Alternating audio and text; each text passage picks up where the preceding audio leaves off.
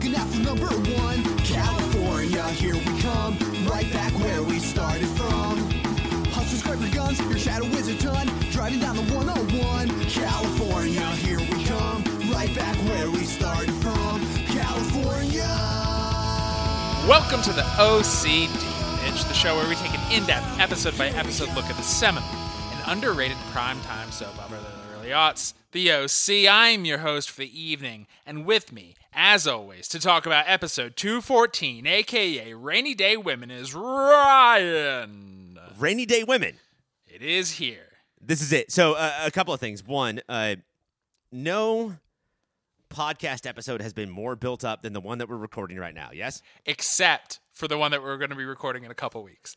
Okay, so we have the number one and number two slots of most built-up episodes. Back, uh, back. Two, and like, you know how much I hate to pull that curtain back, Mike. Uh, but we have decided to uh, both be at our lovely uh, Buena Park. What city are, is the studio in?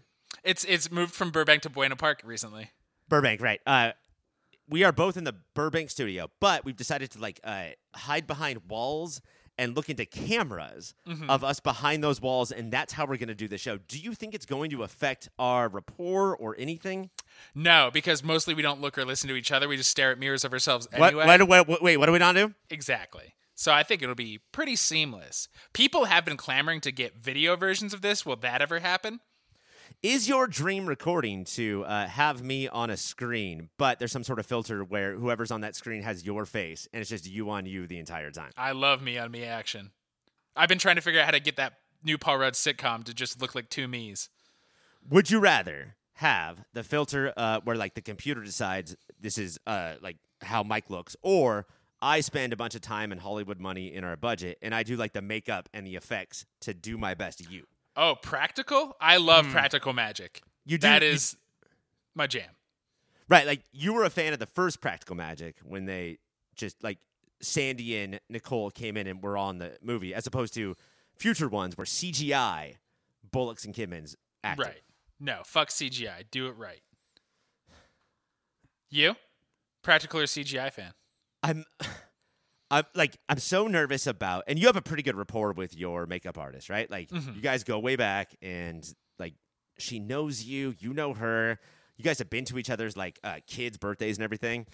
And I don't know her that well. I wonder if she will uh, take the opportunity along with you to make you like an ugly version of me as a prank, mm-hmm. or if you'll try to do that, but she'll not do it and make you like a handsome version, a k a the exact version of me. Right. Or, and no matter what either of us decide, will you look at me and decide it is the ugly version because your body dysmorphia? That's going to be funny, too, is that she tries to do the most handsome version, and I'm still disgusted. You're just insulted. Uh, my wife's cousins made a me of me. Uh-huh. Like a little, we- and it's it's the most hurtfully accurate thing I've ever seen. So I think there's no good way to make a little person of you. What was exaggerated and what was under exaggerated? Uh, the how squinty my eyes are was so exaggerated and so accurate, and I really thought they were going to take my receding hairline to task more than they did. Yeah, I mean, that's the obvious one, right? Like, make you slightly balder than you are. Uh-huh. I, I do have to say, and I mean this as both an insult and a compliment, uh, you have the most average eyes of any person I've ever met. They are not hot, but they're also not gross. Like, they are perfectly fine. Thank you. I will take that. Do you know what else is perfectly fine, Ryan? What? Rain in the Orange County. Yeah, it happens from time to time. It happens, and apparently it makes everybody crazy, because during a rainy day in Newport, Lindsay takes the D N A test and is one hundred percent that bitch, which means she has some decisions to make about her life. Elsewhere, Sandy retakes Rebecca's court case, and he is one hundred percent that bitch when they end up stranded for the night in a rundown motel. Marissa comes out to Julie, Seth continues playing yo-yo with Summer's heart, and Kirsten and Julie share their woes. All that and more on tonight's The O C D. So, Mike, Rainy Day Woman, is it women or woman? It's Rainy Day Women, and I was going to ask you, is that a reference to something? Yes, it's a Bob Dylan song. That's never played. No, it's. It, I mean, it's on the Forrest Gump soundtrack, bro. I meant, so I feel like it's pretty famous. I meant in oh. this episode. In this episode, no, it's never played.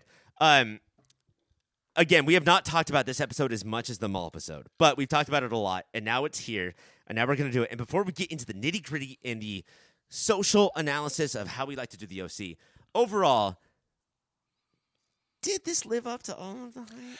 It wasn't as, like, batshit balls to the wall as the O C, which I kind of thought it would be based on the buildup, because it's been fifteen years since I've seen this episode, maybe. Uh, but for character moments, it really fucking delivered. I stopped expecting Riverdale, and I was just like, oh, let's go into like a lower gear and watch these people really hurt each other. What I didn't remember is that this is all, uh, this episode is like tying up shit so we can get to the uh, back half of season two. Right. Because uh, uh, somebody's brother is getting out of jail, and that's going to take over soon. Um, so this was sort of like a normal-ish episode until the last ten minutes, and I will not say anything about that last ten minutes, but knowing me, you can see how, like, the last uh, ninety seconds of the show really fucking wiped my brain and made me love this forever, right? Right. Yeah, and I, but I, I still think, like, the last ten seconds, I could see why that's what stuck in your memory. But everything does, it feels like a fucking train. It's speed three, train control. Train control? uh, that, like, of course, the, the way this episode ends, it's the only way it could end. Like, everything was rushing towards that one inevitable thing. All I want to do is, like, talk about how the episode starts and, like, what the breakfast is, but, like, you're uh, lagging on that. I'm not sure what you're doing as a host. So, like, can we talk about the start of the show, or what are we doing? Oh, you're going to be fired soon. But, okay, first your pay is docked. Ryan, we wake up, and it is a rainy, rainy day. Not This isn't even, like, normal California sprinkly rain that makes everybody drive like shit, which Sandy points out numerous times in the episode that Southern Californians cannot drive when it rains. It is so torrential that they have to start with Blind Melon, No Rain, because that's ironic. Uh, but it's so torrential that Ryan is standing in the pool house, staring out the window, and can't even go into the kitchen. See, I uh, I always want to back Ryan, and I never want to back Seth. But I have to be honest here, Seth doesn't know what's going on. Mm-hmm. Like, this much rain, growing up in Orange County, Seth is unsure. Like, this is squids falling from the Watchmen sky. Ryan is from Riverside. He understands it, like, oh, that's just weather, and it will be totally fine. I will be cool to walk twelve feet from one door to the other. And I hate to back Seth, but he does have the whole house where there's the ninja video game, and there is the big bowl of bagels, bagels. that he's, he just holds up because they're trying to get each other to come. Seth is in the kitchen, Ryan's in the uh, pool house, and they're trying to convince each other to, to come over. One of them needs to get wet. Uh, but it's not. This is not about rain at this point. This is about power. Yes. Who is going to be the person who backs down? And you know what? I think that Ryan is thinking that, like, oh, man, Seth is Seth thinks he's, like, his own person. I think that I have to push him down and say, like, uh, uh, uh I'm still Atwood. You come to me. Right. Everybody comes to Atwood. Or maybe he's fucking sick of always going to Seth. I could also what, see that. What is the thing that you wave behind your door to get me to come to you? Red Bull vodkas? Man... Too hurtful? Am I just fucking white trash? You might be the Ryan Atwood of this podcast. A Limp Bizkit album? three dollar bill, y'all, specifically. But yeah, bagels would do it for me. I'm hungry. I like carbs. Uh, yeah, but like, I, I'll wait to eat as long as I get the power back. Right. Unless you have a power bar, and then that's confusing. Uh, for you, if I'm in Seth's position, I have a house full of shit. I think what I'm doing is... a very comfy pillow. Oh. You know that that house has so many pillows. And you know Atwood's pool house has, like, cinder blocks and shit. Because that and makes Mike, it hard.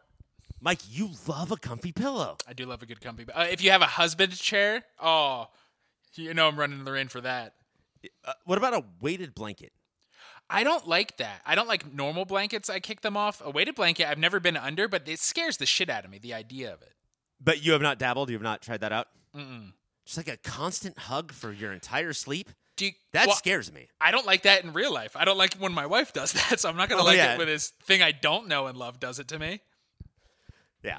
And what if too much of it scrunches up and it's on your neck and you just feel like you're being slowly choked all night? And the other thing, too, is that, like, I will get the weighted blanket off and then I'll put it on a shirt that is not weighted, but it'll still be like, get off me, shirt! Stop doing this! And then you're running to the street naked just to be free. So then I won't... Sorry, I won't wear a belt because I hate ties so much that they choke me that I'm worried that the belt is going to come up and choke me. Just slowly inch up your torso. work its way around your arms. So wait, we've never had a belt horror movie? No. Where's Where's our movie where the belt is the bad guy? Get on that, Stephen King. Idiot. So Ryan and Seth decide to compromise-ish and call each other. And they, they do their normal breakfast nook talk on the phone. And what are, what are they sharing with each other, Ryan? And they would have texted, but they're probably on, uh, what is it called? T nine. T nine, yeah. yeah they're probably, they probably have to T nine, so they call. And uh, they do the classic Atwood Seth thing of where one says, oh, I've got this problem. And the other one says, I did not hear you at all, but here Here's is more of my problem. It's annoying because, like, I understand what the screenwriters are doing. This does, like, get us get it all faster, and it feels very smooth. It's and economical. Back and forth. But it does also make it seem like they're the most selfish fucking people in the world. Because if I told you a problem I had with my wife, and you didn't even say, oh, that sucks, you just goes, well, here's me and my wife, I'd be like, what the fuck? So they're bad friends, unlike me and you, the best friends. But what it does eliminate is the thing where you like you tell me what's up with you, and then mm-hmm. I have to think about, like, based on your problem, how long I have to wait right. before I get it. So, like, they go automatically, and I'm like, oh man, that feels like a thirty second thing where, like, I take a break and I'm like, oh, that sucks, man. Oh, okay, and here's me. And now my turn. So what they're Seth is still freaking out about, as he says, quote unquote, losing Summer if she goes to Italy. I don't know why, if he decides, if she's not already lost to him, that Italy is where she definitely will be. Uh, I think that, like, if you go to Italy with someone, then you are bonded to them forever. And I think that uh, if you're in town and live with your parents, that, like, sex could happen, mm-hmm. but it's sporadic. And if you go to Italy, it's sex all time, all day. At with, the wedding, in front of with, his parents. With each other, with other Italians, like, everybody's saying, like, Mamma Mia, that is some spicy sex. Um, and I think that I think that's the biggest thing for Seth, right? It's it's the sex more than, like, the intimacy or rapport. I think so, yeah. He he's doing that very uh, teenage boy, or unfortunately adult male bullshit of uh, I'm allowed to hook up with other people, but I'm gonna be devastated if she ever does. Fuck that forever. Which is uh, there's two types of girls, uh, virgin or whore. Mm-hmm. And he just doesn't want to think of Summer as a whore. Yes, that's the real gross person. And Ryan is uh, mostly he's just freaking about, like, how to be supportive for Lindsay. It's a confusing situation. He's not sure what to do. Which this one I, I get, because he knows that Lindsay is going through a bunch of stuff, and he is concerned. He does have empathy, but he's not sure, like, what do I say in all of these conversations, right? Like, what do I like? What are my responses to these things? Yeah, like, do we want her to be Caleb's daughter? Nobody is sure, at least of all Ryan. So that's what the kids are going for. Right upstairs at the Cohen household, Kiki is in bed, wakes up, sees a picture of her and Sa- Sandy in happier days, and just puts it down right on. And Sandy comes out of the shower looking like he just surfed. Like, he's in his surf gear, even though he came out of the shower. Maybe he was practicing, putting on his wetsuit, just standing in the shower, imagining the waves. And he says the shittiest thing I could think of, especially if you're in the doghouse, is, oh, you're going to just lay in bed all day? Woo! Kirsten is on the verge of a depression spiral. And she's at that point where, like, you could say the right things and maybe pull her out. And, like, she's just on that edge. And then he says that. What are, we, like, has any character stock fallen over the second season more than Sandy? In, in, in his family's life and in our eyes. It's insane. He has let everybody down. And those are equally important. I will ask you this, uh, like, um, pictures by your bed. Mm-hmm. Is this a T V thing, a real-life thing, or a Kiki thing, to have, uh, like, eight by ten framed pictures directly next to your head so when you wake up, like, it's right there? It's definitely a T V thing, because you've seen this. Normally it's for a LARF and an American Pie type situation where you have to put down grandma's eyes so she doesn't see you rail the exchange student. But it... all of the pictures I do have of people are not at the bedside table. Maybe I saw enough pop culture as a kid. I was like, I never want to get into that. So right. And I need, I need That's books gonna and That's going to make water. You think things. Yeah, but the bedside table is for books, glasses, water, Tums. Everything that needs you to help sleep. Not fucking pictures of anybody.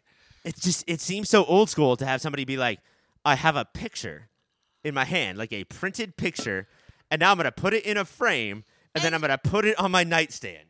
And a picture of you and your husband, like, I guess hang that somewhere you both look nice in the hallway, but on your bed, how narcissistic are you that that's what you need in your bedroom? Is it too much or too little to have on Kiki's nightstand uh, a thing called plot frame, where the worst possible thing that should be in that frame. Every time Kiki wakes up, she wakes up and sees that thing. Seth is in Portland. Picture of Seth. I love, and she just always, but it's spring loaded. It's like one of those clown things you punch as a kid. It just always bounces back. I just like. Uh, do you have any pictures? Uh, all of the pictures in your house, if mm-hmm. I can pull the curtain back, are you uh, your drawings, and you are you're a good. Crayonist, is that how Thank I say it? Yeah. Yes. Um, but like they're all stuff that like didn't actually happen. It's stuff that you thought of with your own imagination. Dragons mostly. And you you love the color burnt sienna, and mm-hmm. you, you you use your crayons. Do you have picture paper pictures framed in your house? They're in frames in the house under the bed because we're not sure what to do with them. That's where things go. That's where things bed. Go. Yeah. Uh, Sandy doubles down on this. Uh, what are you going to do? Stay in bed all day. Uh, and he's like, it's like we're strangers. And Kiki has the fucking best response that I've heard on the O C ever. She's like, well, I was told to never talk to strangers, and just rolls over and pulls the blanket back over her head. Was that good or was that lame? But we feel for Kirsten until we back it up.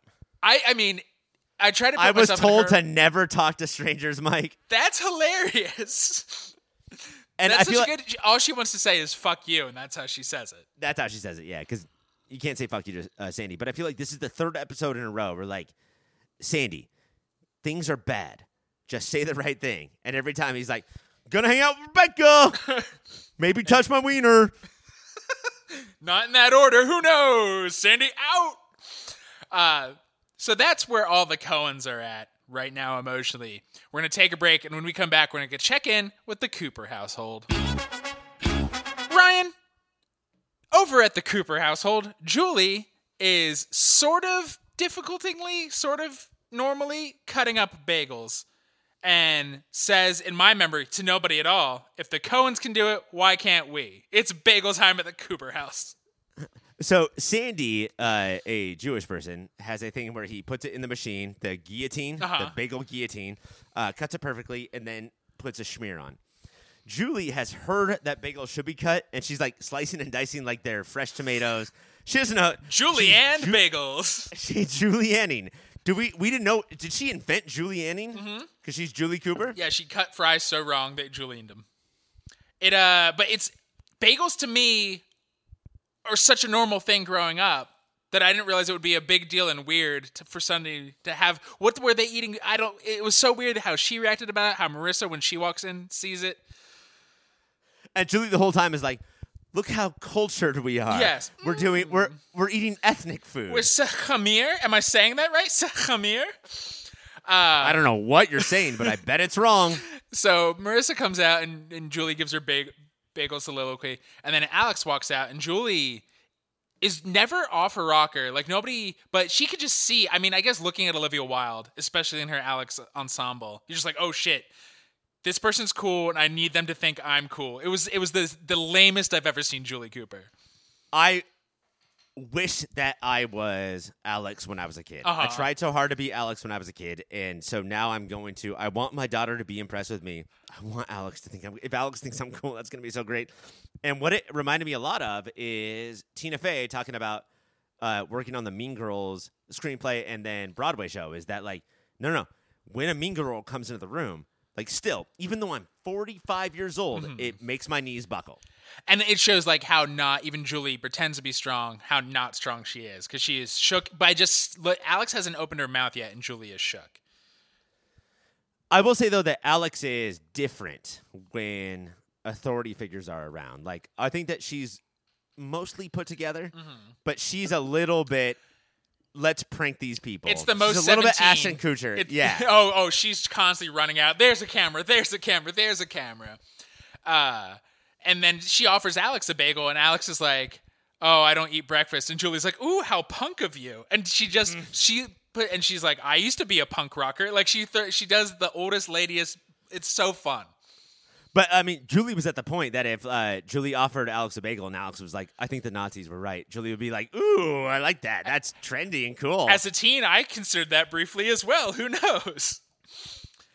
And then Julie says a thing. This is just a phase. Is that is, is that cool to say? Like, are you jumping to when Marissa comes out to her? Oh, I'm sorry. Am I jumping ahead? I mean, it's fine, but I think you have to tell the audience that Marissa now comes out to Julie after Alex leaves.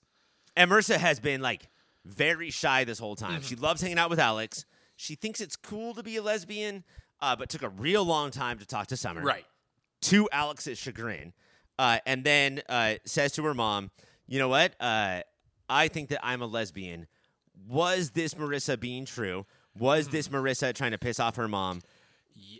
So, yeah, so she comes out, and she does it pretty nonchalantly, and it, it, it's kind of like still sitcom vibes of the, the earlier what's punk rock or bagels cool. Uh, and Julie's like, I, I'm fine with having your... It's the most normal mom Julie's been, because she's like, you can have friends stay over, I just would like to know if your girlfriend's in town. And she's like, she is my girlfriend. She's like, yeah, that's what I said, blah, blah, blah. And she's like, no, no, no. And she, like, does the whole... It felt very, like, post-T G I F. Sitcom-y? Yes, it felt so yeah. sitcom-y. And then Marissa... I think girlfriend means one thing, mm-hmm. and you think girlfriend means a different thing. Ha, ha, ha, ha, ha. What, what I love, and it feels not Marissa Cooper at all, she's like, no, Mom, I we're dating.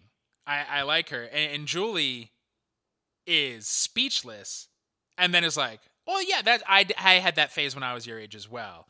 And I'm trying to figure out, is this very two thousand four cool, or is that never a cool response? Or it, it would not. I do not think it'd be good now. I, it, it is hard to figure out what the times were. It. it I mean, it, it's very strange because, for sure, Julie Cooper had a phase. Therefore, that she thinks her daughter is having a phase. Right. Also, Noopsy Julie Cooper, not Riverside, but Noopsy Julie Cooper is praying to God it's a fucking phase. Right. Also, the way that Marissa does it makes it very much seem like a phase. Like I don't. Uh, I think that Julie Cooper is being a rude, dirty parent. Uh-huh. But also, Marissa is... She's just going through a phase, though, right? Marissa is a girl of phases. She had her klepto phase. She had her drug phase. So, like, may, I, I think when you're looking for an identity, you do have phases. There's just certain ones that you probably shouldn't say that right to the kid, even in, if in your heart of hearts you think that. Right. And then Julie's going through her phase of Caleb's about to die... Uh, and I should do something about my next husband. And I just wish there, like, they switched. I wish there was a phase off, and they had they switched phases. And then now Julie's a lesbian hooking up with Alex. And Marissa's Am trying just, to kill Cab. Is this just fanfic? Am I just you're, writing? You're writing my some own? fanfic, some yeah. disgusting, dirty parent fanfic. Uh, what I love is Marissa's very excited about telling Julie, and she tells Alex that, and Alex very rightly, because Alex is one of the smartest people on the show, is like, that's awesome if you told her because that's who you are and you wanted to know. Are you just telling her to piss her off? And I was like, oh, yes, Alex. Perfect question. I know. It's complicated. And then also in ninety or no, oh four, was this progressive? Was this a pretty progressive way of handling the fact that your daughter said that she is gay? Uh-huh. Because, yeah, so Julie and Kirsten meet up, and we'll talk about Kirsten next episode. Julie and Kirsten meet up at the office because they're both trying to escape their issues. Hold on. Are you already declaring that this is going to be a two-episode episode? It's Rainy Day Women, Ryan. God damn it, Mike. Uh, so they, they break into Caleb's scotch and cigars to, to share, and Julie wants to only talk about herself, but Kirsten's like, I don't know if my marriage can take today. And Julie's like, ooh, please, you go. Uh, but Kiki says to Julie as well, she's like, I'm sure it's just a phase, and then Julie reveals to Kirsten, it was for me. So who who knows? It feels like Julie fully taking the villain hat off and is just opening up about her insecurities with Kirsten, and also gives pretty good advice to Kirsten about her and Sandy.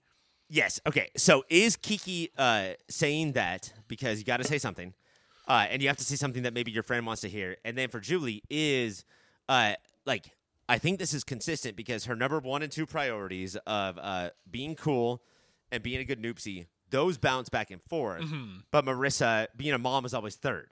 So, like, she does not really care about Marissa or want to talk about it. She's trying to decide what is cool, what would other noopsies do. Right.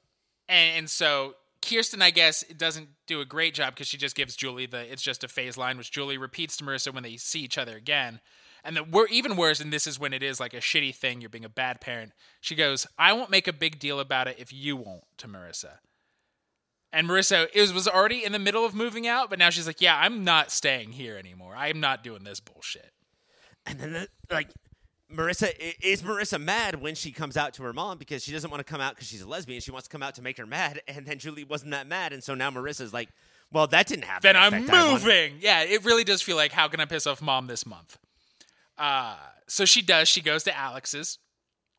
And then Alex instantly, like, there, there's not even, like, canoodling. They instantly j- jump into adult mode, which I both respect Alex for, but it's also, like, be a little more romantic. But she's like, trash is on Tuesdays. Uh, here's how work worked. Here's when rent is due.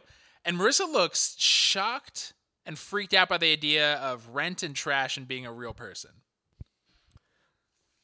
One of the biggest lessons that I wish that uh, me now could go tell me then was slide into comfortability. Don't figure out that you're comfortable now and then just, like, dive into it. Mm-hmm. But, like, go slowly go through it. Alex, I mean, like, once Marissa moves in, Marissa's like, uh, we got to take out the trash. We got to pay bills. And Marissa, like, pulls her shirt up so her gut hangs out, drinks, like, a natty light. And she's like, yeah, I don't give a shit. I'm watching Family Guy. This show's funny. So do you think she's sliding into comfortability, or do you think she was terrified of the fact by, like, paying rent, which she's never done? It was hard to tell where Marissa was at. Yeah, uh, like... Marissa thinks that she wants to be an adult, but does not. And then Alex uh, thinks that she wants to be in a relationship, but does not. When Marissa wasn't telling people shit about uh, Marissa and Alex, then Alex was like, well, what the fuck? But she was intrigued. Mm-hmm. And then once Marissa comes out, Alex is like, well, what the fuck?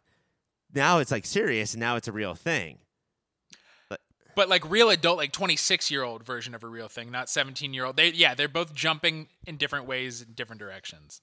Yeah, but, like, once the once, once Marissa tells Alex that, like, I, I told my mom, Alex is like, oh, no. Oh, I thought this was fun, and I was, like, making a noopsie girl go wild. I didn't realize, like, now we have to, like, be a couple. My whole thing was, like, giving you shit because you weren't telling your mom. Now that you have told your mom, I'm not sure what to do now. Yeah, it's always fun when teenagers realize, what do we have in common? Uh, while they're doing all this, uh, Seth shows up on his own adventure and puts it together because Marissa walks out in just a robe. And this is, I've never seen Seth look at Marissa as a sexual being. And he drools over the her in a robe and the idea of her and Alex together. It's gross. He says, and I'm trying to quote, uh, he says, homina, homina, yeah. homina. And then his jaw hits the floor and an entire tongue comes out. Uh, and then a little man walks down the stairs that is Seth's tongue and does the same actions over again. And he even walks out the open door after he gets what he wants from Alex. And he's like, I just need to memorize it, memorize it. Like, it's just, like, openly pervy. And then it's it's so interesting to figure out who's or what politics in two thousand four when he does tell Ryan. And this may, like, maybe he's betraying Marissa and Alex's trust, but he tells Ryan, which we all knew he would. He says, Marissa and Alex are no longer welcome in the red states, which is one of the funniest euphemisms I've ever heard. But very dated. Like, yeah. Clearly we've moved past that. Like, that's so oh four now, and, like, yeah. we're not, our country's not like that. It doesn't anymore. matter what state you're in anymore. And that's that's kind of uh, the saga of Marissa and Alex. When we're going to take a little break and we come back, I said next episode, and by that I meant in four minutes, we're going to dig into Kiki and Sandy. Wait, four minutes? What? Can we do it, like, in ten seconds? No, we're just a four-minute song interlude. Ryan, let's switch over to check in with Kirsten, Rebecca, and Sandy. After their uh, not so resolving of issues in bed, the next time we check in with Sandy, it is with Rebecca at a diner, talking about what they should do next. And it's very repetitive of her saying, I need to skip town, and him saying, no, no, no, please don't. Does it seem like he has an actual fucking plan? He just keeps saying, don't leave town, but he's not doing anything as a lawyer. I hate to say this about the perfect T V show, the seminal Fox hit of the early aughts, but uh, every once in a while, do they betray character for plot? Perhaps. Perhaps they do. Is that what, what is going on now? And but it's just a, for the last three episodes, Sandy hasn't moved forward. He's been hurting Kirsten, but he isn't like we've seen him be a good lawyer, but we're seeing no scenes of that. I guess they're trying to show that he has a complicated relationship with Rebecca, but it seems like it's making him bad at his fucking job. And he is a uh, like he's a orphan hugger, uh-huh. right? Like that's what Atwood was. Like that's how we know Sandy is to be like, if you need help, I will provide it. But here's the thing: you're married. And I think that if you're married, you should be able to hang out with whoever you want, opposite sex or not. And I think it should be cool until the other person says, I'm in love with you, mm-hmm. and I'm probably going to destroy your marriage. Like, what I want is for you to uh, change your entire life and be with me. And I think at that point, all hanging out should stop. But instead, he, and again, this is like the murkiest in, in all of the O C history so far. Instead of, uh, he takes her from this diner, and they are driving somewhere far away because the rain is so heavy that the road gets washed out, which I don't mm-hmm. think happens in California. Uh, maybe it's P C H. Maybe there's a mudslide. There's like twelve states in the United States that I have never heard of. Like, I don't even know what they are. It probably happens there, mm-hmm. but not in California. Not not in Southern California. So maybe there's... We got earthquakes and fires, bro. And so the road is washed out, so they have to find the shittiest... I guess it's washed out on both sides. They can't turn around and go back to Orange County. We're not told how long they've been driving or where they're headed. Uh, somewhere. And they end up at a motel.